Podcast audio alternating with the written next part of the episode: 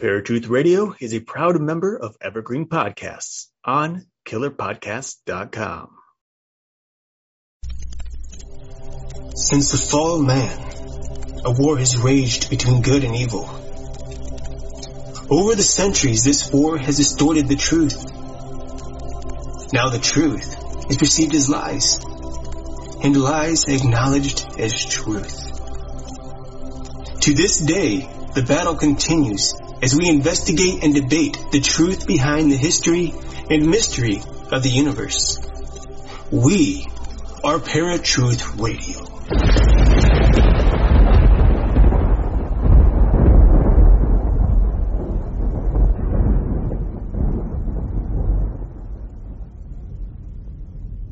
The tale of the crystal skulls has been circulating for quite some time now.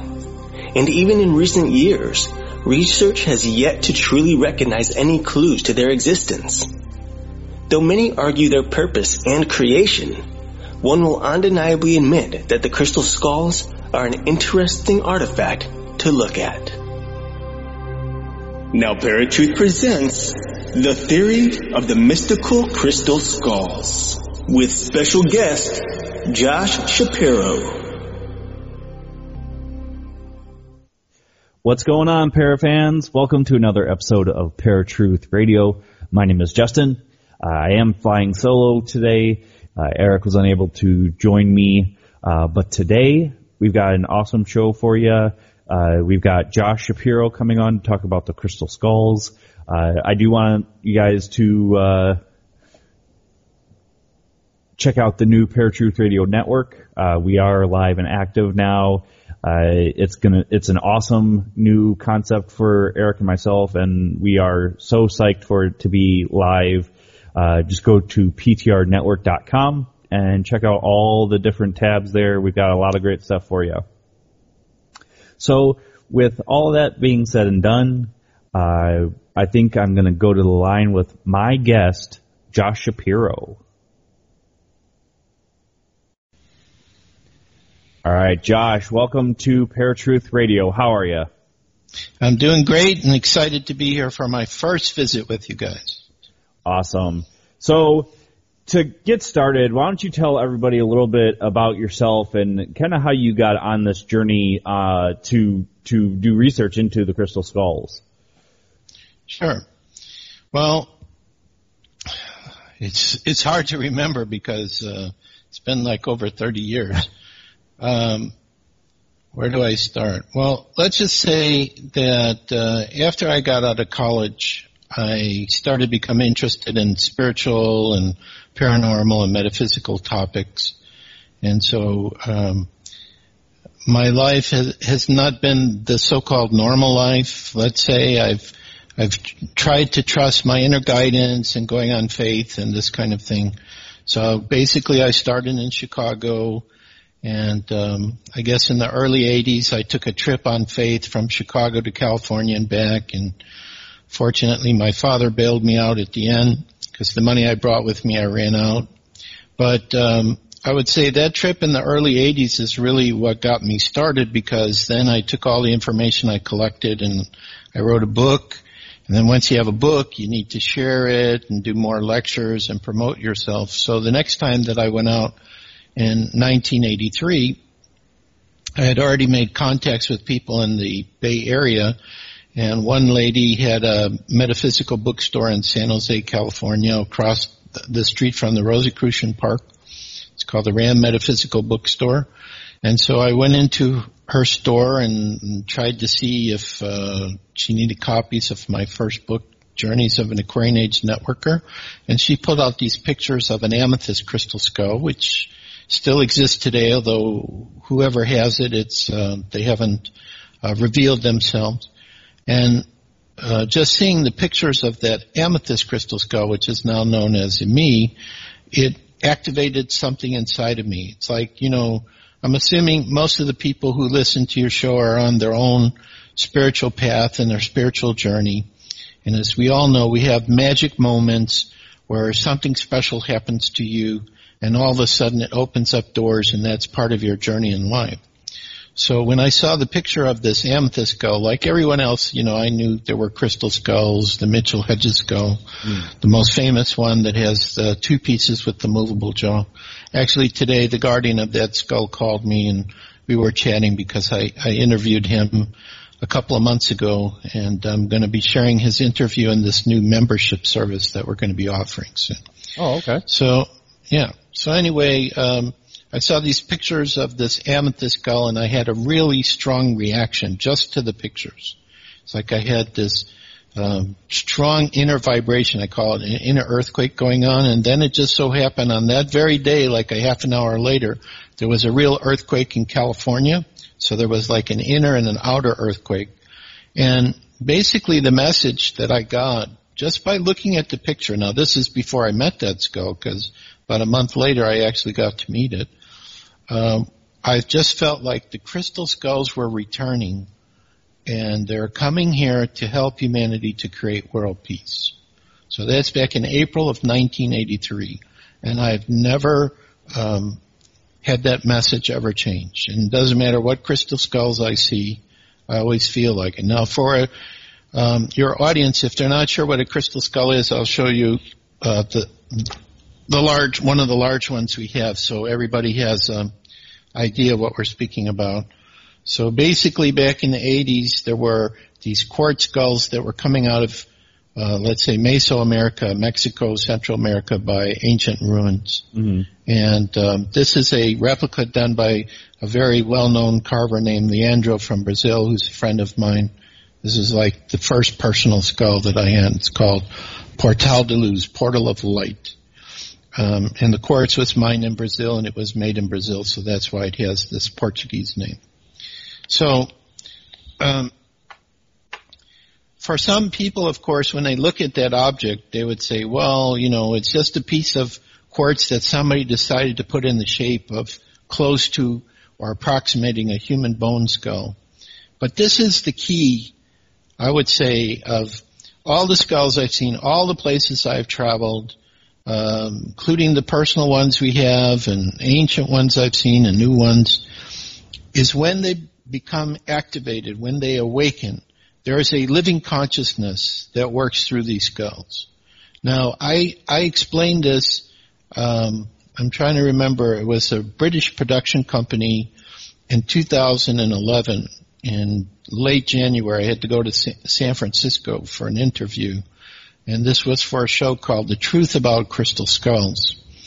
And eventually it came on some of the different channels and occasionally I get people, like somebody just wrote to me I think about a week ago saying, oh I just saw you on that show and your part was really great but then they discredit, tried to discredit every single thing that you said. So when I tried to explain this idea, recognizing it was possible they would, you know, say something in another part of the show that I wouldn't see because you know the director's just there asking you questions. Okay. And it sounded like the director was going to have this documentary really, maybe not totally 100% pro Crystal Skull, but at least looking at both ends. But he really, his intention was totally to disprove that there's nothing there.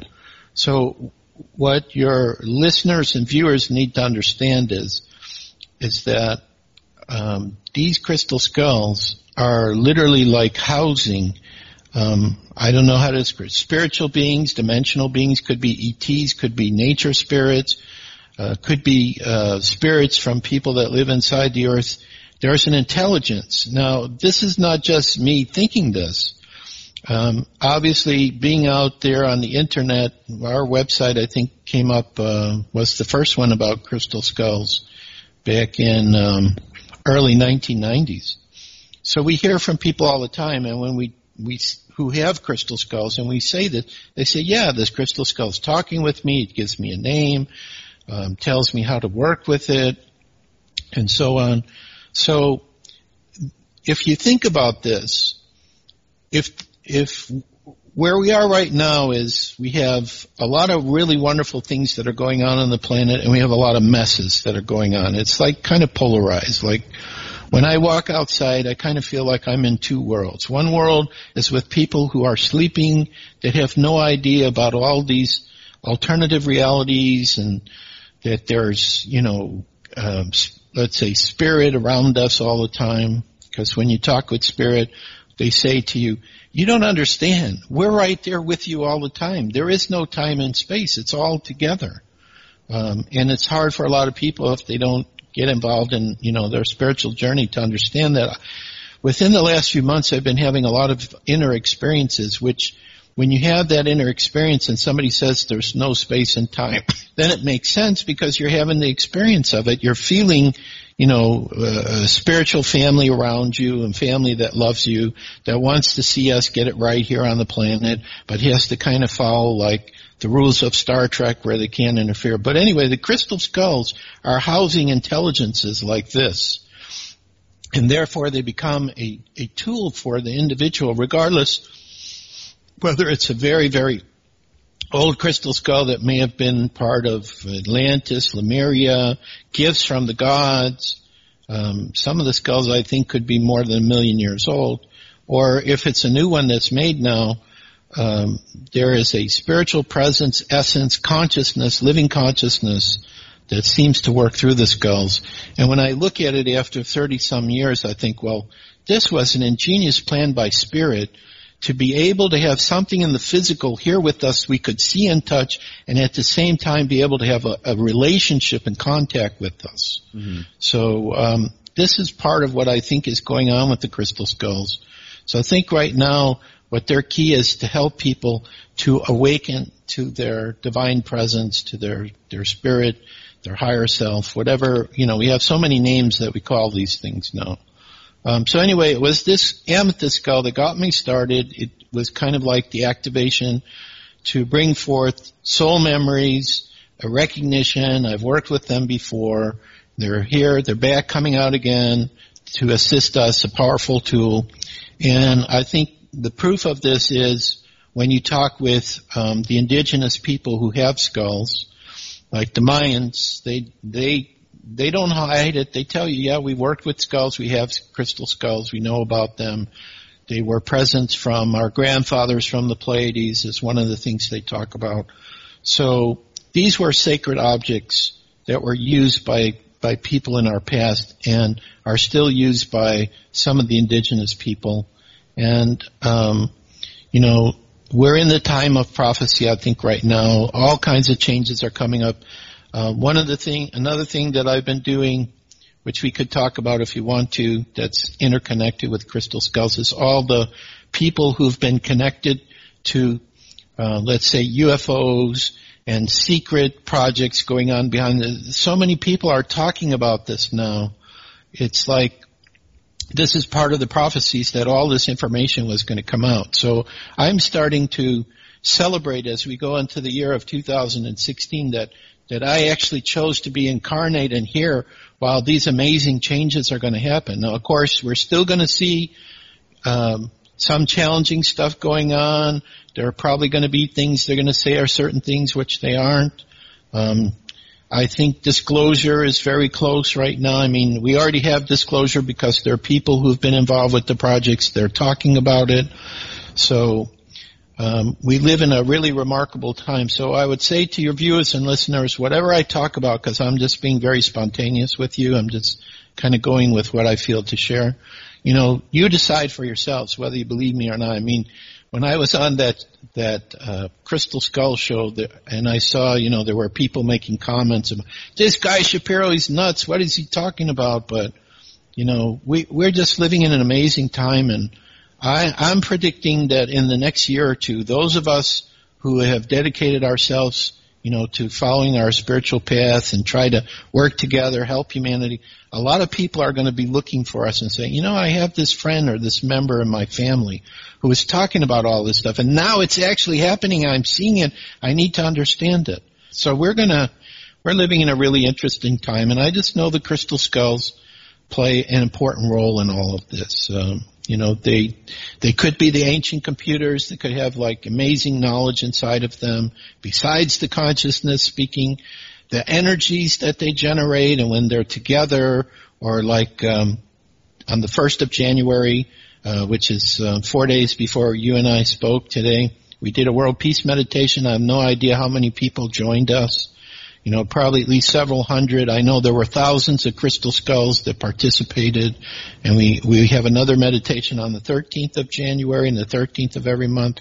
So, I just know the crystal skulls is a key tool that's returning. It's been it's like the ancient alien program is saying, well, the aliens visited us and they probably changed our DNA and they gave uh, technology and knowledge to to past civilizations and did they leave? Are they still here? Well, it's the same with the crystal skulls. I think they are sacred tools that these civilizations used and now they're coming back and, you know, it's like every year we hear from many new people who, you know, like there's a, one lady that just contacted. She's buying all our books, and we have two skulls we're waiting for to charge for her and send to her. And she's like, I don't understand. All of a sudden, I have to be involved with this. I have to read about it. I have to participate, have my own.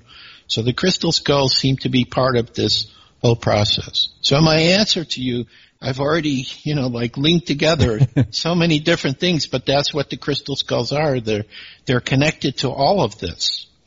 And that's why I like it. I'm an Aries and Aries people like to be kept busy and be challenged. And so it's like every year new things start happening and new adventures. And so I'm perfectly happy to be a crystal skull explorer and just witness what's the new stuff that's going to come out. New skulls come out. So it's really, it's amazing, but it is, for me, it's connected to this whole process of transformation which humanity is going through right now. They're a key tool and they're helping a lot of people to wake up and, and heal them and get rid of blocks.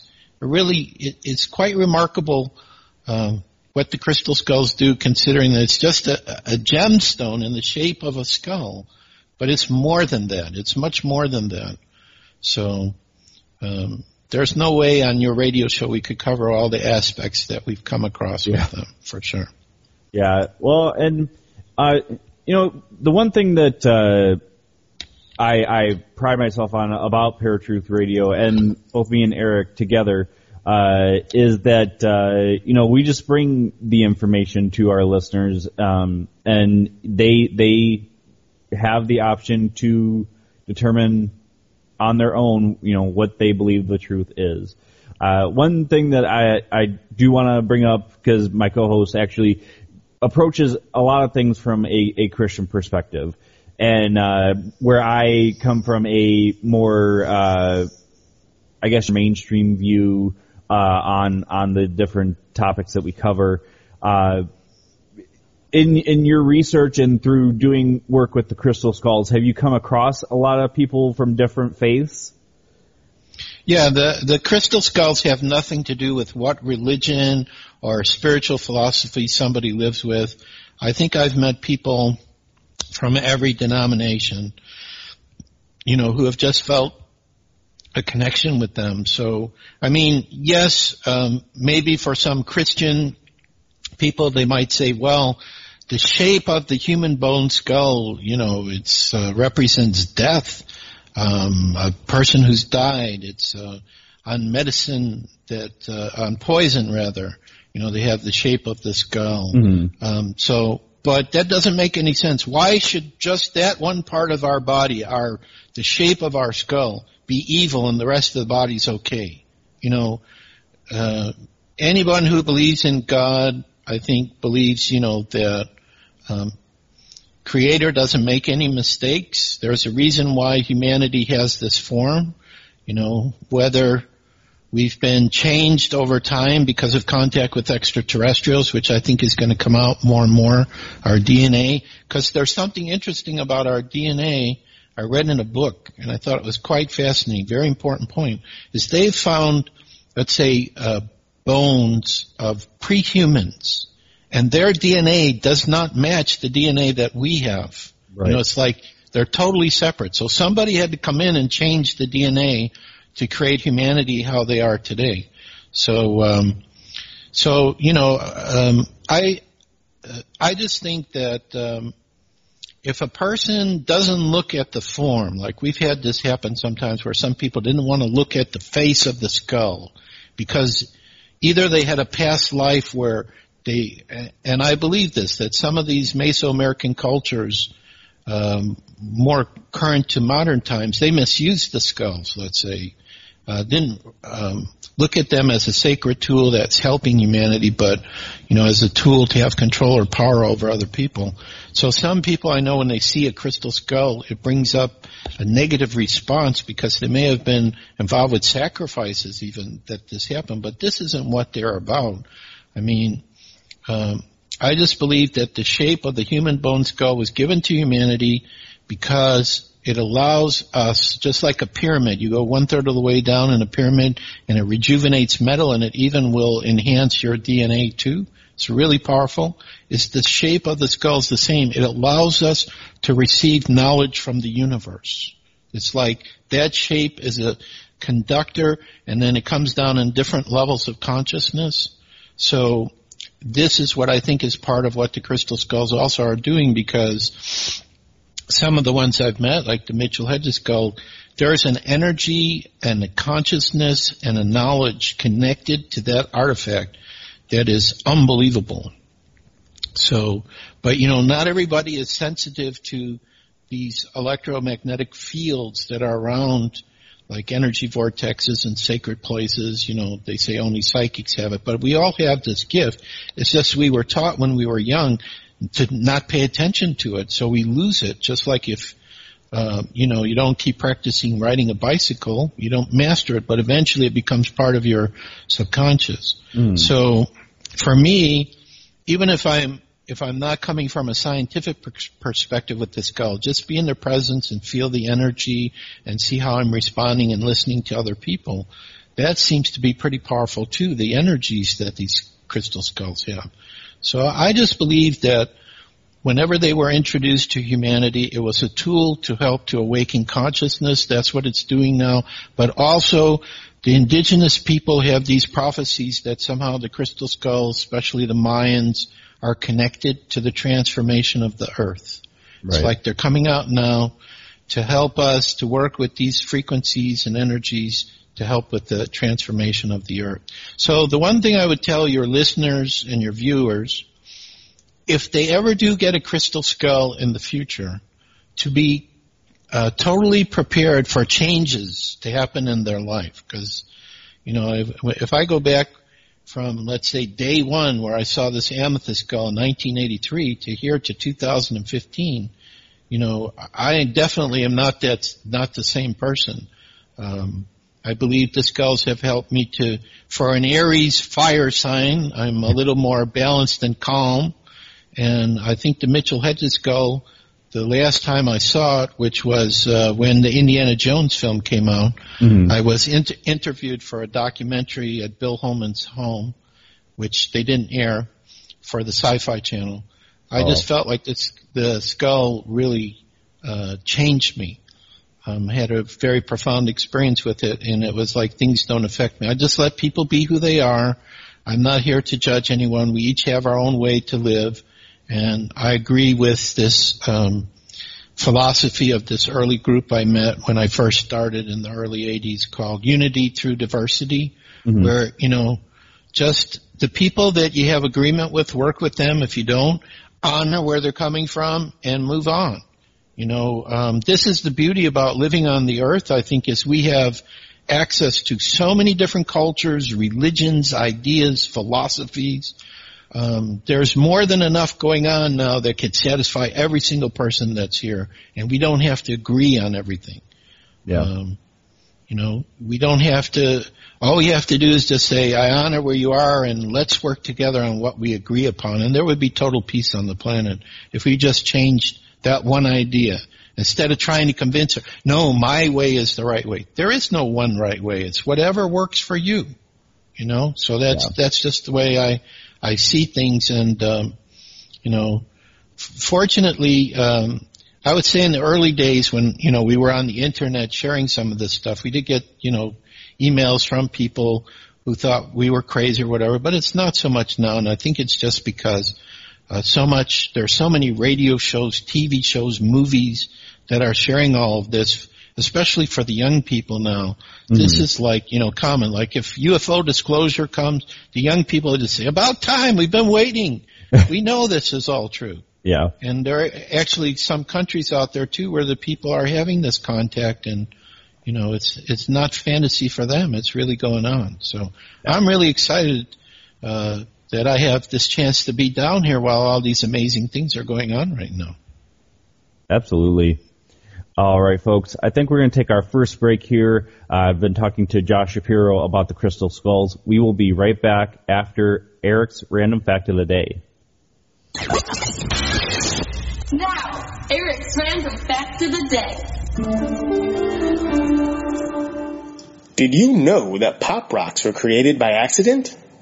According to Thrillist.com, pop rocks are the brainchild of William A. Mitchell, a research chemist who worked for General Foods for 35 years. But Mitchell only stumbled upon the candy by chance. He was actually working on an instant soft drink when he accidentally mixed the first prototype for Pop Rocks together. The man was smart enough to know, though, that he had something better in his hands and patented Pop Rocks in 1956.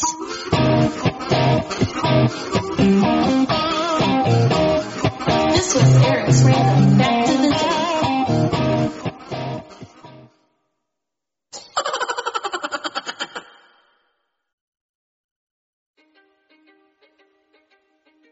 History is complicated.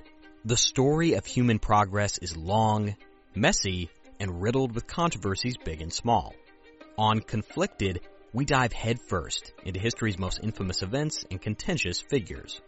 We try and untangle the good from the bad, the fact from the fiction, and the monsters from the misunderstood. Was Genghis Khan a murderous butcher or a civic pioneer? Did the Allied powers go too far in firebombing the German city of Dresden at the twilight of World War II? And how did the Marquis de Sade acquire such a sinister reputation? And was any of it true? These are just a few of the tough questions we wrestle with and investigate on Conflicted. So if you love history or just enjoy a good story, please join me, your host, Zach Cornwell, for a fascinating new topic each and every month. Conflicted, a history podcast, is available on Spotify, Apple, or wherever else you get your podcasts. I hope to see you soon.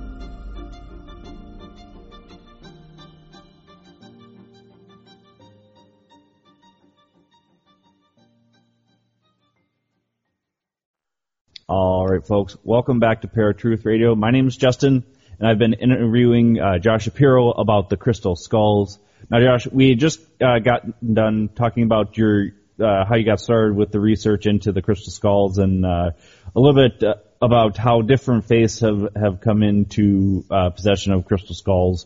Now, one thing that I wanted to touch on, which I read about on your on your webpage and a little bit um, uh, through the the videos that I saw of your interviews, is is the blue the blue crystal skull that you found.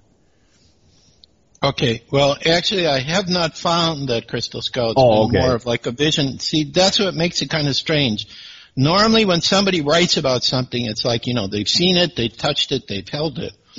But for me, this blue crystal skull is something when I was in Peru, I started having a vision of Okay. and and a feeling that there was one there. And then uh, once I h- had that feeling, then I went three times because my body.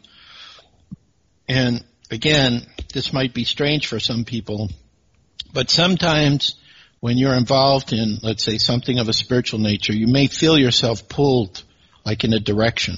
So my body was being pulled when this came up for me, which was back in the early 1990s uh, my body was being pulled to the northern part of Peru, and I had never been to that part of Peru. Because when you go on these tours to Peru, usually you go to like Machu Picchu, Cusco, uh, Lake Titicaca. So all of this is the central to the southern part. Okay. But I'm being pulled to the northern part, which really was not uh, area strong for the Inca. It was more for pre-Inca cultures. And um, so um, I had to. I was um, the first trip that I took related to the Blue Skull was in 1998, where I'm specifically going to looking for it. And I had to quit the job I had. I was like um, an IT person for uh, one of the cellular phone companies by in Chicago area, Okay. and I had to resign because I didn't know how long I was going to be gone. You know, normally we get two weeks vacation, and I knew two weeks wouldn't be enough. So um, uh, basically, what happened is I just uh, headed to the to the um, northern part of Peru. If anybody's ever been to Sedona, they'll probably understand this. Is you go into these areas where there's high energy vortexes, and it's like you try to plan what you want to do, but it never works out. You have to go with as events come up in the flow. So I didn't know where I was heading. I just knew I was going to the northern part of Peru, and then eventually um, there was a ruin uh, connected to the Mochica people, the Lord of Sipan. So it was, uh, I forget the name of the city in Peru. We have a book that I wrote, as you probably saw on the website, called um, uh, Journeys of the Crystal Skull Explorers, Travelogue Number Two: Search for the Blue Skull in Peru. Right. So what I what I did is when I went on these trips, I went on three trips looking for this skull. I brought a computer so at, and in the evening or in the morning I could write down everything that happened to me, even if it was boring. I just wrote everything down because I didn't know, and you don't know this when you're in this higher energy vortex. You know, like uh, what's going to be important or what's going to link together, or you have an experience here and then uh, the experience expands when you go to another part. So I just wrote it all down. Um, so when I went on this first trip, uh, I didn't know where I was going to wind up, and it just when we went to see the the ruins at the Lord of Sipan, and I showed this. Um, he was an archaeologist where my hand was magnetically being pulled to the map. He said, "Oh yeah, you need to go up into uh, the far north part uh, in the mountains." Um, and unfortunately, as I've almost turning 61 here this year, my memory of these strange sounding names in Peru, sometimes I forget them. Um, so I can't remember the name he told me, but uh, eventually I was drawn to the northern part of Peru. I had to go to a city that was on the coast, take a bus for like 10 hours, go high up in the Andes Mountains, which is like 14 or 15,000 feet, and we traveled on one lane going up that mountain. So buses were going up and going down, so you had to kind of figure out how you passed each other. Right. And uh, then I reached the city, uh, which I can't remember the name, at on the top of the mountain. And uh, eventually, we met a um, um, a um, Peruvian shaman who was speaking in you know an ancient language that they used, and he told us about a sacred lagoon high up in the Andes Mountains called the Laguna Negra, the Black Lagoon. So um, we were supposed to go there and watch him do his um, ceremony, but then um, the people that said they would go with him, they didn't show up. So I- decided to go myself. You know, something said you should go. I mean, you got nothing else to do. Might as well go up there, and and that's where I made the connection. So it was really high up in the Andes Mountains. And uh, prior to getting there, on the way up, we met this Peruvian family. It was a mother and her sons, and I became very close to them. And I'm actually the, I guess I'm the godfather of uh, their daughter now. And um, they helped us to get a horse and a mule when we got up there because they had a restaurant. And uh, while I was in their little house, that's when I had the first vision of the blue skull. It was a really strange vision, um, but it happened to me twice. Once in the evening, and then in the morning of the next day before we went up. And what what this was was I was in their kitchen in a sleeping bag. Now the size of their house is probably the size of one of the rooms in a, in your apartment or in your house. You know, made out of wood and aluminum, very primitive. Mm-hmm. So they have they put me in their kitchen, and I'm just resting there, and you know I'm kind of tired from the long drive up and everything. And all of a sudden, when I'm I'm looking up, I see what appears. Now this is totally in my mind's eye. This isn't like you know how we see things with our physical eye. This is in my mind's eye. I see this hole open up in, above me, and this blue skull shoots out through the hole, is floating right in front of me, and then behind it I notice there's a tall being, like maybe 8, 10, 12 foot tall, who seems to be like a guardian of this or connected to it, helping to take care of it. And um, then the next morning, the same thing happens. I see this blue skull again. So I thought, well, okay, I'm in the right area. I'm going to see this skull, and I don't know what's going to happen after that. But you know, I I was very excited. So when I went up into the mountain by the lagoon, uh, um, so it was a body of water, and there was a mount, like a mountain behind it. I felt like the skull was inside this mountain, like there was a city inside the mountain. Okay. So the first time we went up two different directions around the lagoon to get there, and um, the the second time we I went up, I just knew I'm not going to see it this time. I became a little bit depressed, and um, then the next day we're going to leave, but I just decided to kind of take a walk. I didn't really care. I just had some music on my. At that time, we had CD players with headphones. We didn't have the MP3 players yet. And so I was listening, you know, I think it was Irish music or something like that. And I was just directed to an area that was like a circle of stones and I just felt to sit there. And as I was sitting there, there was like a voice that was talking to me. Now, since I have not seen this crystal skull in the physical, although I feel it all the time, whenever I think about it, I feel it. It's like in another dimension and I'm in touch with it. And I've talked to other people, you know, that uh, they don't think that's too crazy, that, you know, you can be in touch with a spirit or a being that exists in another dimension which our physical senses cannot detect, but our inner senses can detect. So for me, this is a very real experience. And um, so anyway, it was kind of like there was a voice speaking to me when I was there related to the blue skull. And basically what it said was, is that this area that I was guided to, there used to be a Lemurian temple there. Because um, people have talked about that the uh, continent of Lemuria was very large in the Pacific Ocean, and when it sank, the Andes Mountains rose. So the coastline of uh, South America and probably um, what's the name of those large uh, stone heads that are in an island in the Pacific? Oh, the Easter Island heads. Eastern Island. This could all have been part of Lemuria. Okay. Because in the area I was up in the mountains, there were these huge, huge boulders.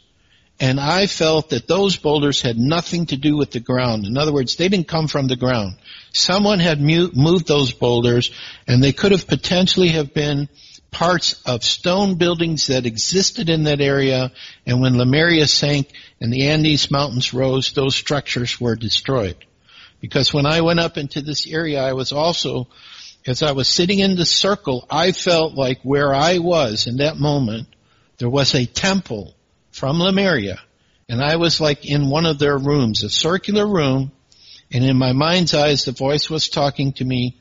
I saw glass cases like on the wall and each glass case held a different crystal skull and there was more than one. And I assume this blue skull was one of those skulls. Now again, this is a vision I am, I'm having high up in the Andes Mountains. I'm totally away from all modern conveniences. You know, I'm, I'm having to rough it, which I'm not good at doing. I mean, if you would have saw how we set up the tent, I had two Peruvian guys, they didn't know how to set up the tent either. It, wasn't very good because when it was raining at night, the rain was coming into our tent. But anyway, uh, as I'm sitting in the circle, it's kind of like the history of the blue skull was given to me. I was, I just wrote down what I heard.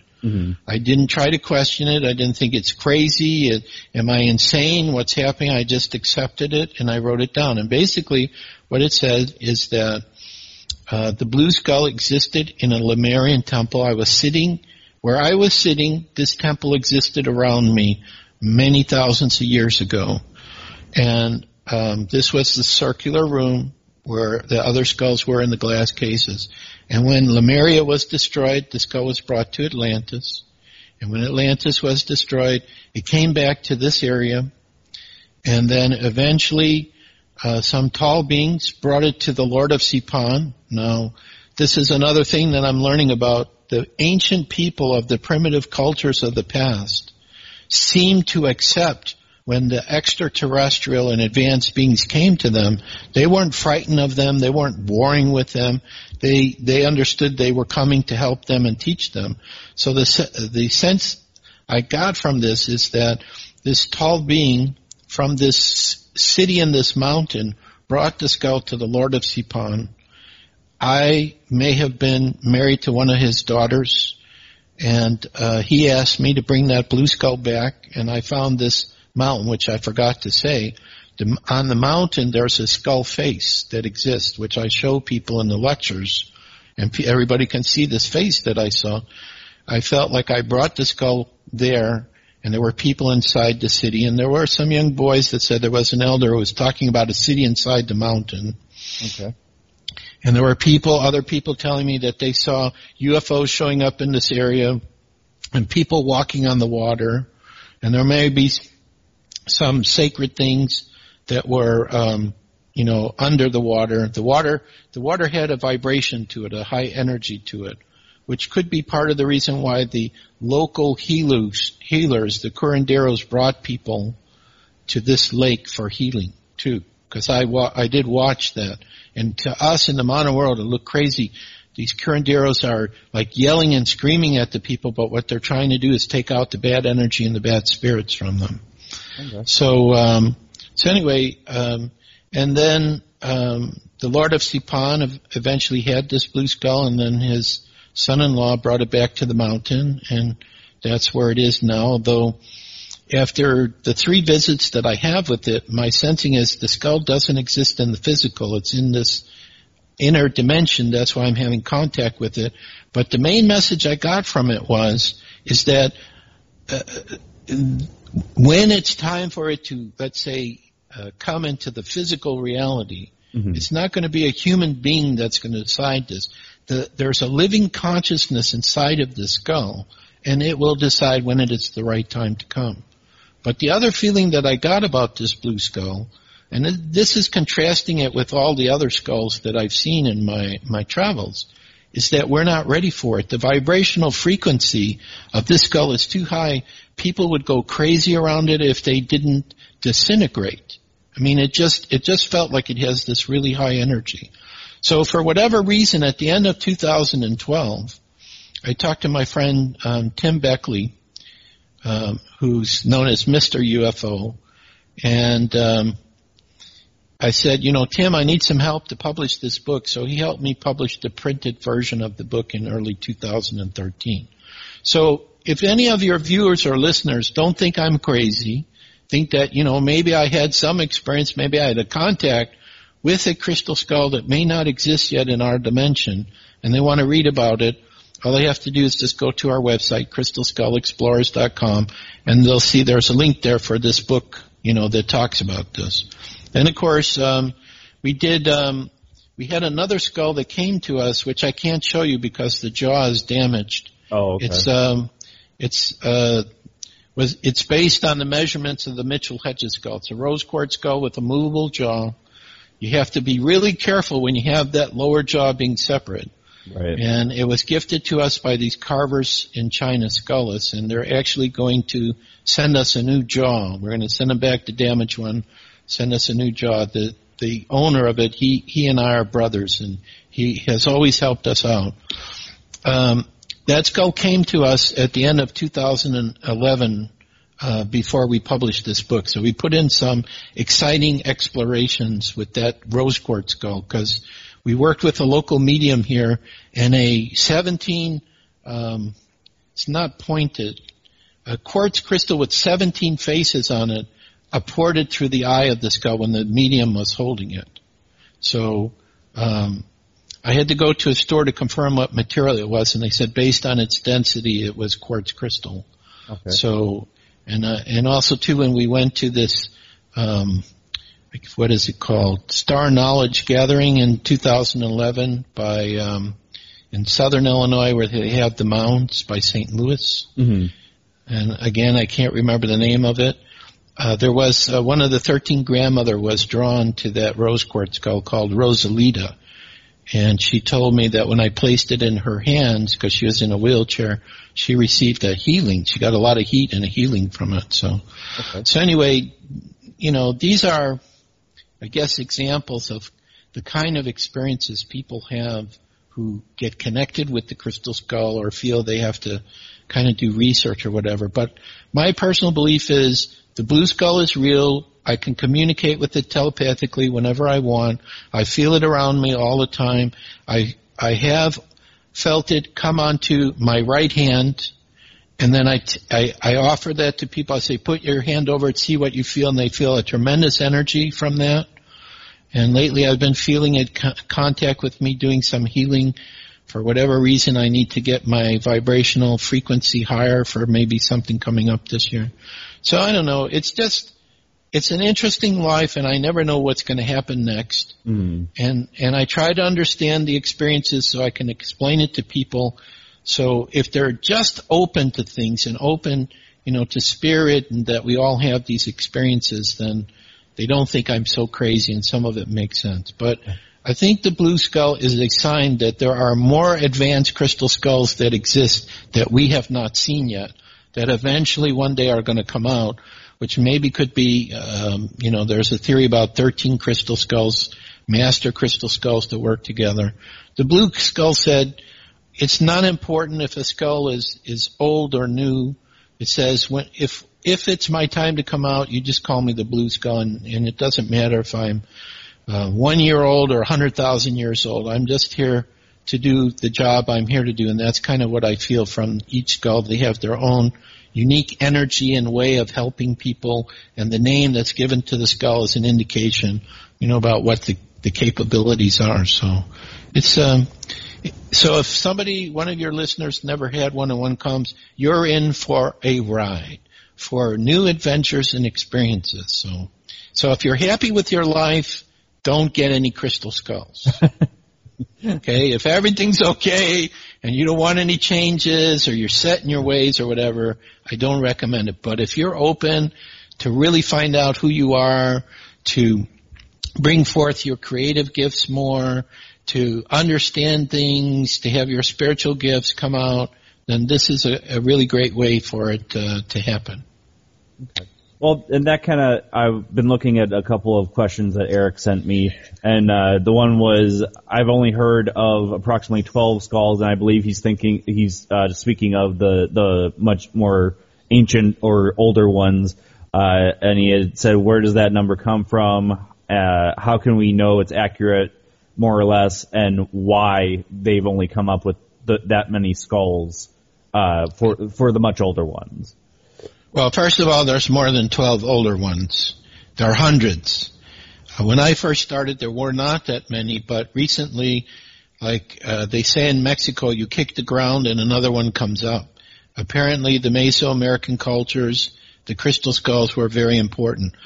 But really what he's asking is the number, it's 13, it's not 12. Where does this number 13 come from? Well, 13, I think, is a very important number for humanity. Okay. There are various various things that that happen in our lives that revolve around 13, or 1 and 12. For example, within religion, we have Christ and the 12 apostles. hmm But if you read the book He Walked the Americas, the indigenous people in America claim a Christed being walked and found 12 disciples of each tribe to carry his message. Okay. So that's an interesting concept. In Judaism, which I was brought up in, you have the 12 tribes of Israel and the Levites, which are the priests. So again, it's 1 and 12. Mhm. And they're even saying in this solar system, there are 12 planets around the sun. Now we know of nine, and I'm pretty sure most people would agree based on what scientists are telling us, there's something that's affecting Pluto. There's like, you know, the gr- gravitation. So there's probably, and some people call that planet Vulcan. Okay, that may be beyond Pluto. But George Hunt Williamson, who is an early UFO contactee in the 1950s, who I had one brief contact with in the early 80s, I sent him a letter and he answered me and then he disappeared. He said from his contact with extraterrestrials, which in that time he was getting radio contact. Now by the way, there's a woman who is a guardian of a crystal skull that we met when we went to Boston and, and New Jersey.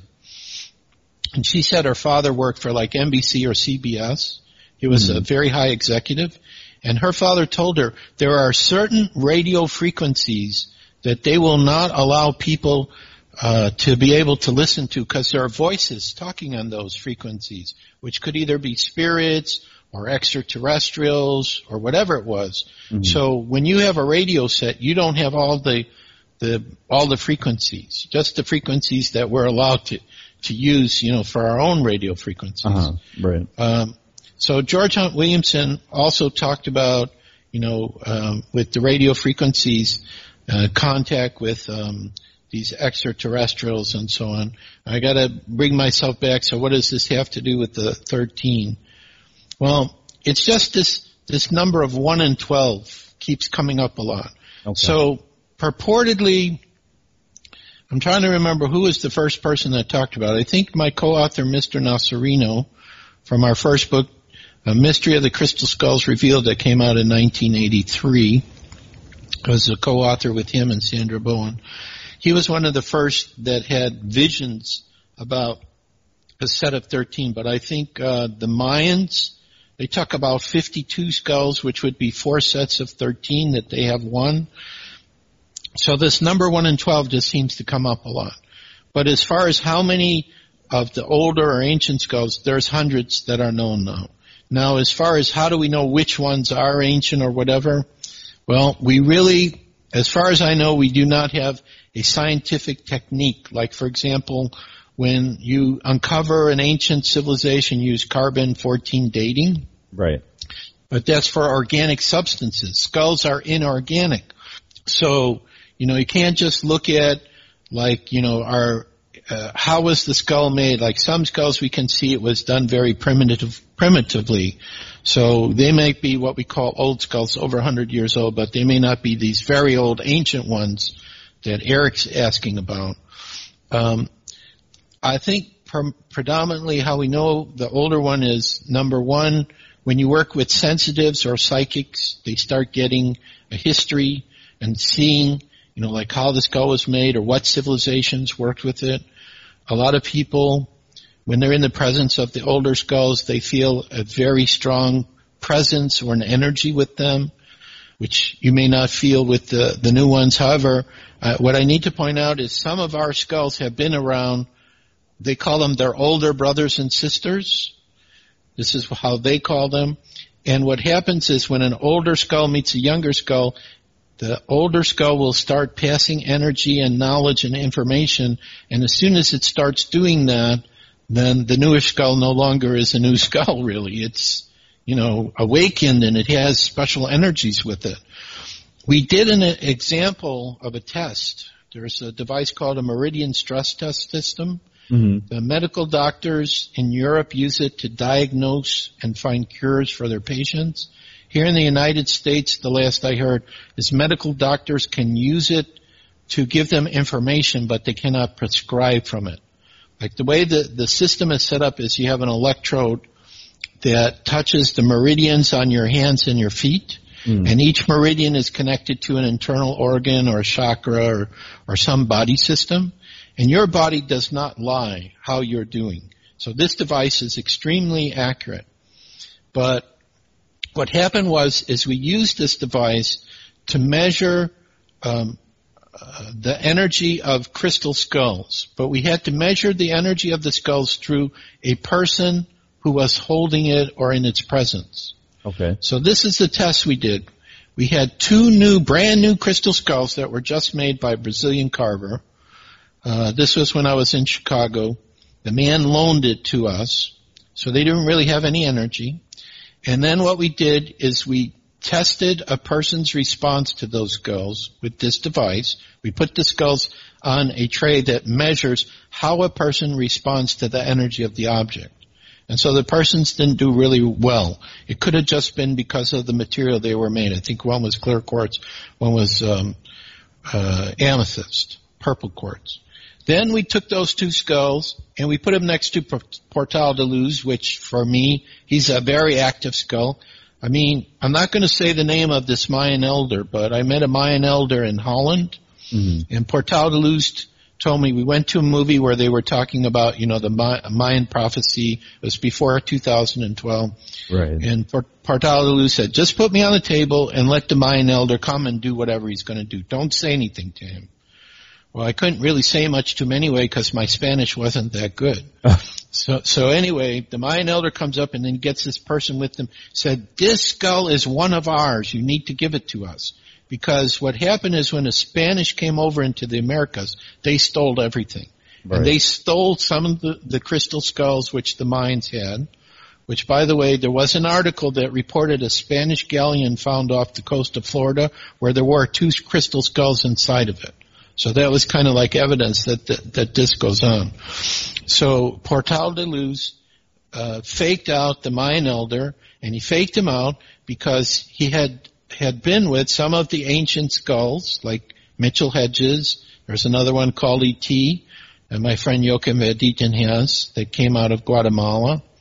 And um, so he had taken these energies, and this Mayan priest, I think, was uh, uh, confused because you know the skull was beautifully done and it had the energies that he recognized, which the skulls that they protect in Guatemala had.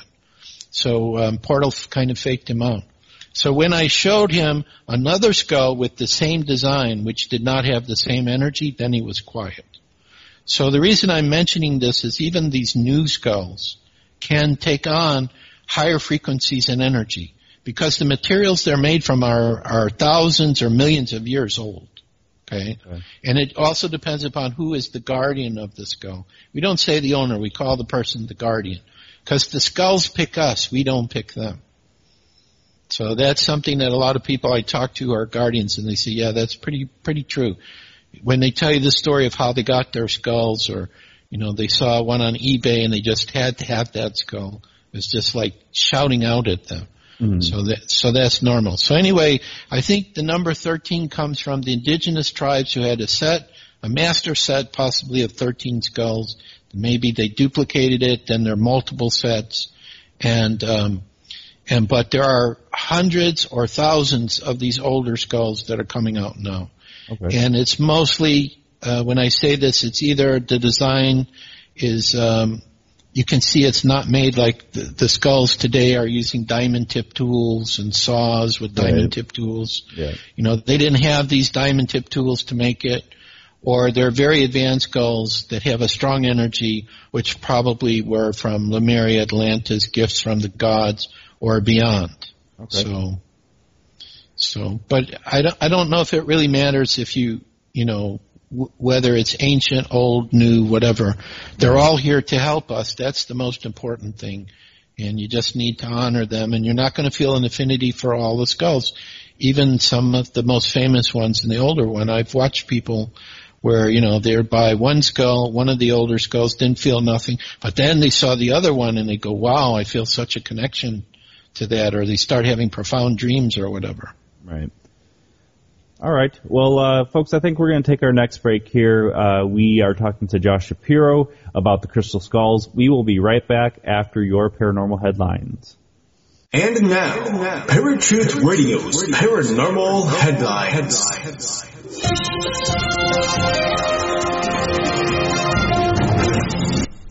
How's it going, Parafans? Justin here with your paranormal headlines. And these headlines are from unexplainedmysteries.com.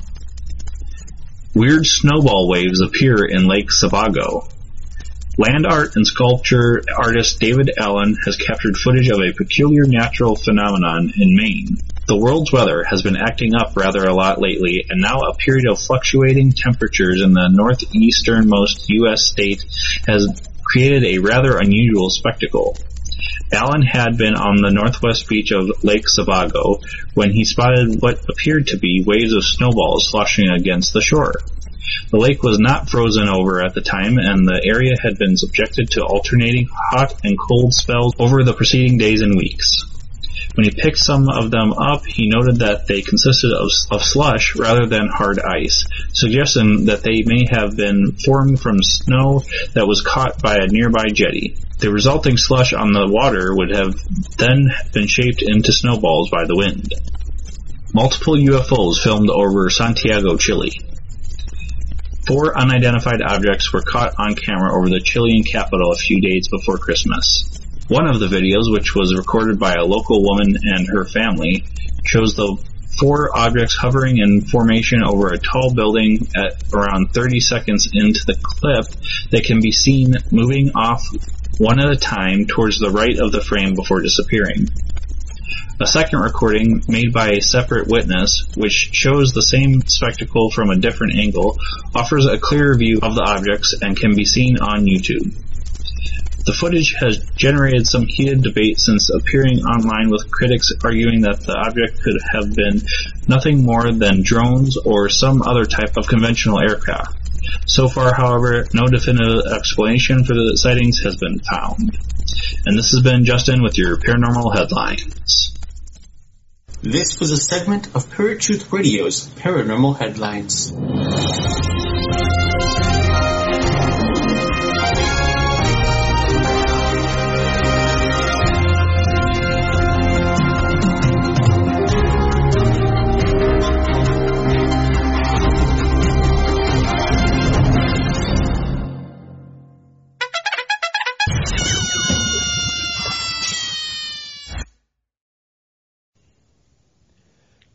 Right, folks, welcome back to Paratruth Radio. My name is Justin.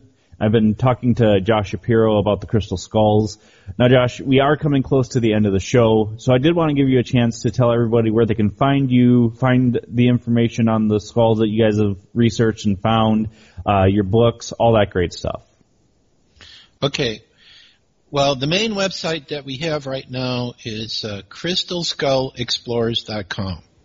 So if they, but if they go to Google and they just look up Joshua Shapiro and crystal skulls, they'll find me because I've been on the internet for a long time. Okay. However, there's something new that we're going to be offering, which isn't quite ready yet. and testing it out. Is number one to update our website. People will come and they'll see it's an all an old design. Uh, so we have a new new website that we're working on. But what we're doing is I'm working on two novels right now. Stories. One story is actually the novelization of a script.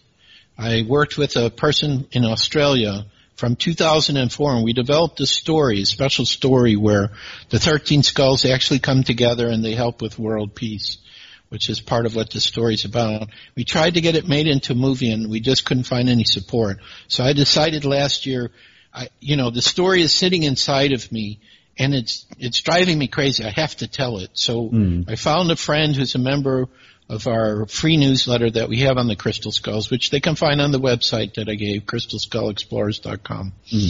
And she's helping me to take the the story. We've expanded it greatly beyond what's in the script because in a script you only get like a hundred some pages, and you have to you know really make things shorter. So we've expanded on it.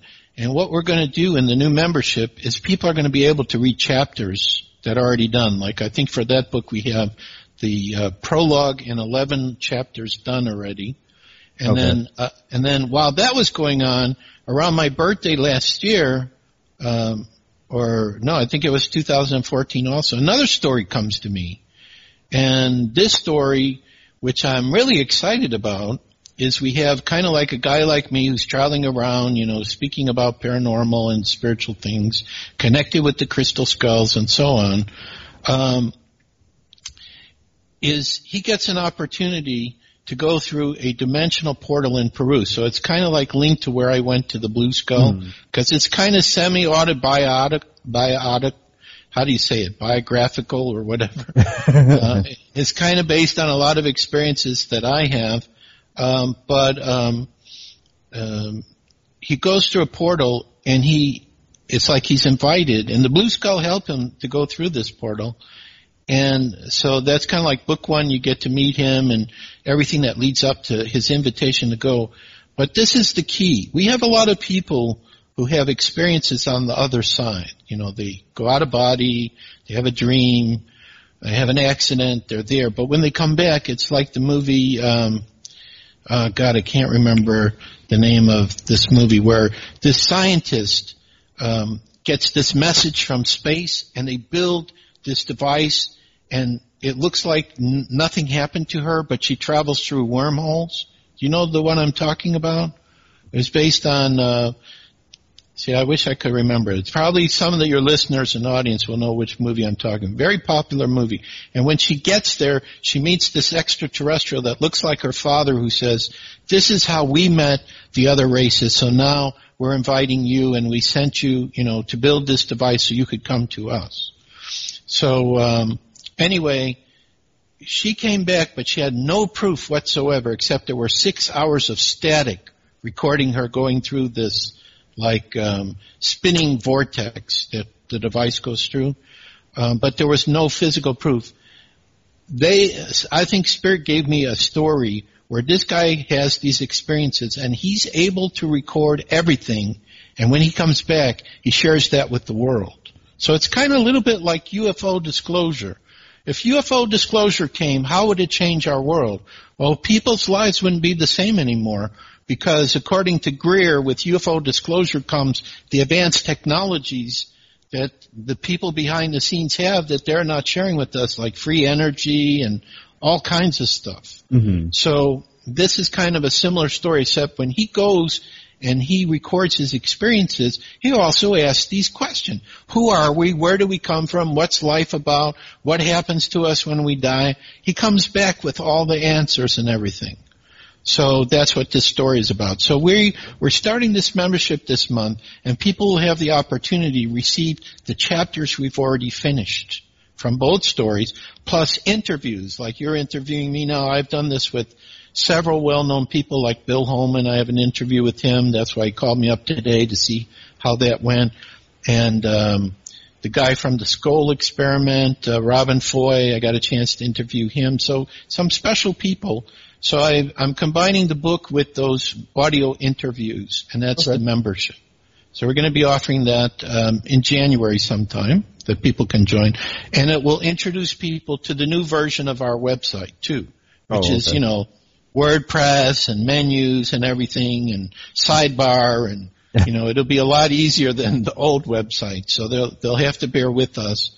Um, so that's going to be coming up, and then you know there'll probably be some travels. I think Belgium I'll be going back to in Europe later in the year, and um, we're doing a lot of stuff in the Seattle area too. If any of your viewers or listeners are in the Seattle area where we're based, and um, and then Crystal Skull World Day again is probably going to come up in November. That's a special day for all the Crystal Skull Guardians that we came together. We did a special meditation. We had an audio that people could listen to online and then do a meditation. That was really powerful. So we had um, we had about um, 12 or 15 public gatherings that were around that too, that happened besides people doing it in their homes. But crystalskullexplorers.com is, you know, the main place to go. They can get my email. They can join our free uh, newsletter. Um, and soon there'll be announcement about on there about uh, the new membership. We have a free ebook, have a lot of pictures, a lot of articles. So um, that's the best way to find us. And I'm notorious if somebody writes me an email that it gets answered almost immediately. Okay. If I'm not traveling, because uh, there's too many emails that come, so it's yeah. just better that way. Delete yeah. the junk, answer the ones, and then you can go to sleep at night knowing you're caught up and then you can start over the next day. So. Right. Plus, the other thing too that we do help people with, we're in the process. You know, we got a couple people right now that are waiting for us to send them their skulls. Is we do help people find crystal skulls. So either, either if they're already guardian and they're interested to get some more, we're in touch with Brazilian and Chinese carvers. Or if they've never had a crystal skull and want us to help us get their first one, we can help and you know recommend and so on. Okay. So, um, so these are all the different kind of things that we kind of have on our website, and and of course, if there are any listener or viewers who have a crystal skull that's not known, please contact us. I'd like to know about it. You know, because uh, so many are coming out now, so right. uh, that would be be nice to know. And uh, you know, or if you if they have any kind of interesting story to tell, I mean, we cover the whole area of the paranormal. So it's like all the pieces are starting to fit together for me. How how things work. That's yeah. why I said we don't have enough time here to talk about everything. The crystal right. skulls is just one part of this big puzzle that's coming out. So right, it's amazing. But I want to thank you for having me on the show, and it's been a pleasure to be here. Thank you for coming on, and uh, maybe we can get you on again in the future. Hopefully with Eric, and uh, maybe when it gets closer to November again, we can get you on for Crystal Skull Day as well. Okay, that would be great. Appreciate that. All right, thank you so much, and I'll talk to you soon. All right, talk to you soon. Everyone have a great 2016. Thank you. Yeah. Bye. All right, folks, that was Josh Shapiro. Uh, very amazing guest. Had a lot of information about the crystal skulls, and uh, I'm looking forward to having him on again. Uh, definitely some different things to think about. You know, like I said during the interview, I do like to bring you guys several uh, different topics that uh, we talk about from a couple different perspectives because Eric does come from a different perspective than I do. So uh, I, I do encourage you guys to make your own opinions what you think the truth is about the, the crystal skulls. So uh, that's all we got for you guys for the crystal skulls. Next week uh, we are taking a break. Uh, Eric and I are just going to uh, to chill for a week and uh, come back to you fresh and regrouped and rejuvenated and get uh, get going again. So uh, definitely uh, tune in, not next week, but the following week. You guys can you know look at all the archives, listen to the archives, all that great stuff if you like. Uh, but uh, we will be off, so definitely check out all the uh, the great stuff we got going on. Uh, as we said uh, last week, that uh, we will be premiering Tiger for God Radio. I actually had said the 12th. It's actually the 13th of next week, and uh, we are on the show with her for her premiere show. So check that show out as well.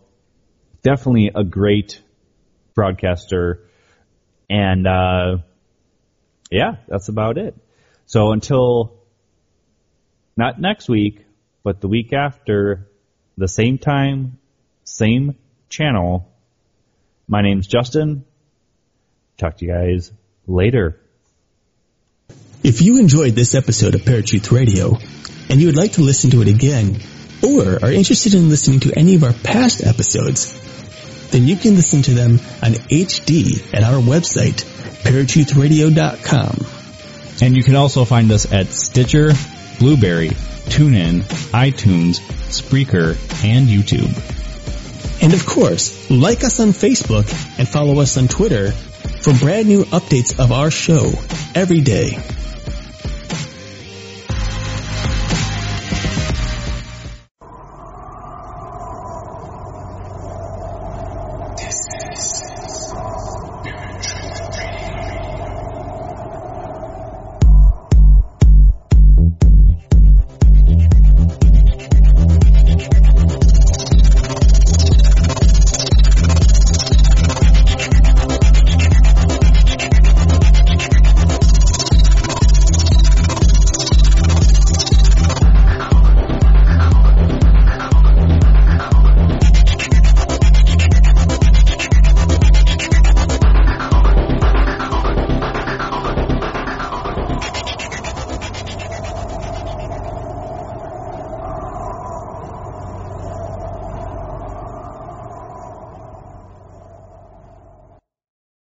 That's what ransomware is all about. It's psychological pressure. Ransomware, when your computer's hacked into and your data held ransom. Attacks are on the rise, and Russian gangs are making billions of dollars. The moment I got that message, I knew our greatest fears that we ever have are starting to come true. The post-Cold War era is over. Dot com, the hacking. A new season from Crowd Network with me, Katie Puckrick. Just search for dot com, that's D-O-T-C-O-M, and subscribe.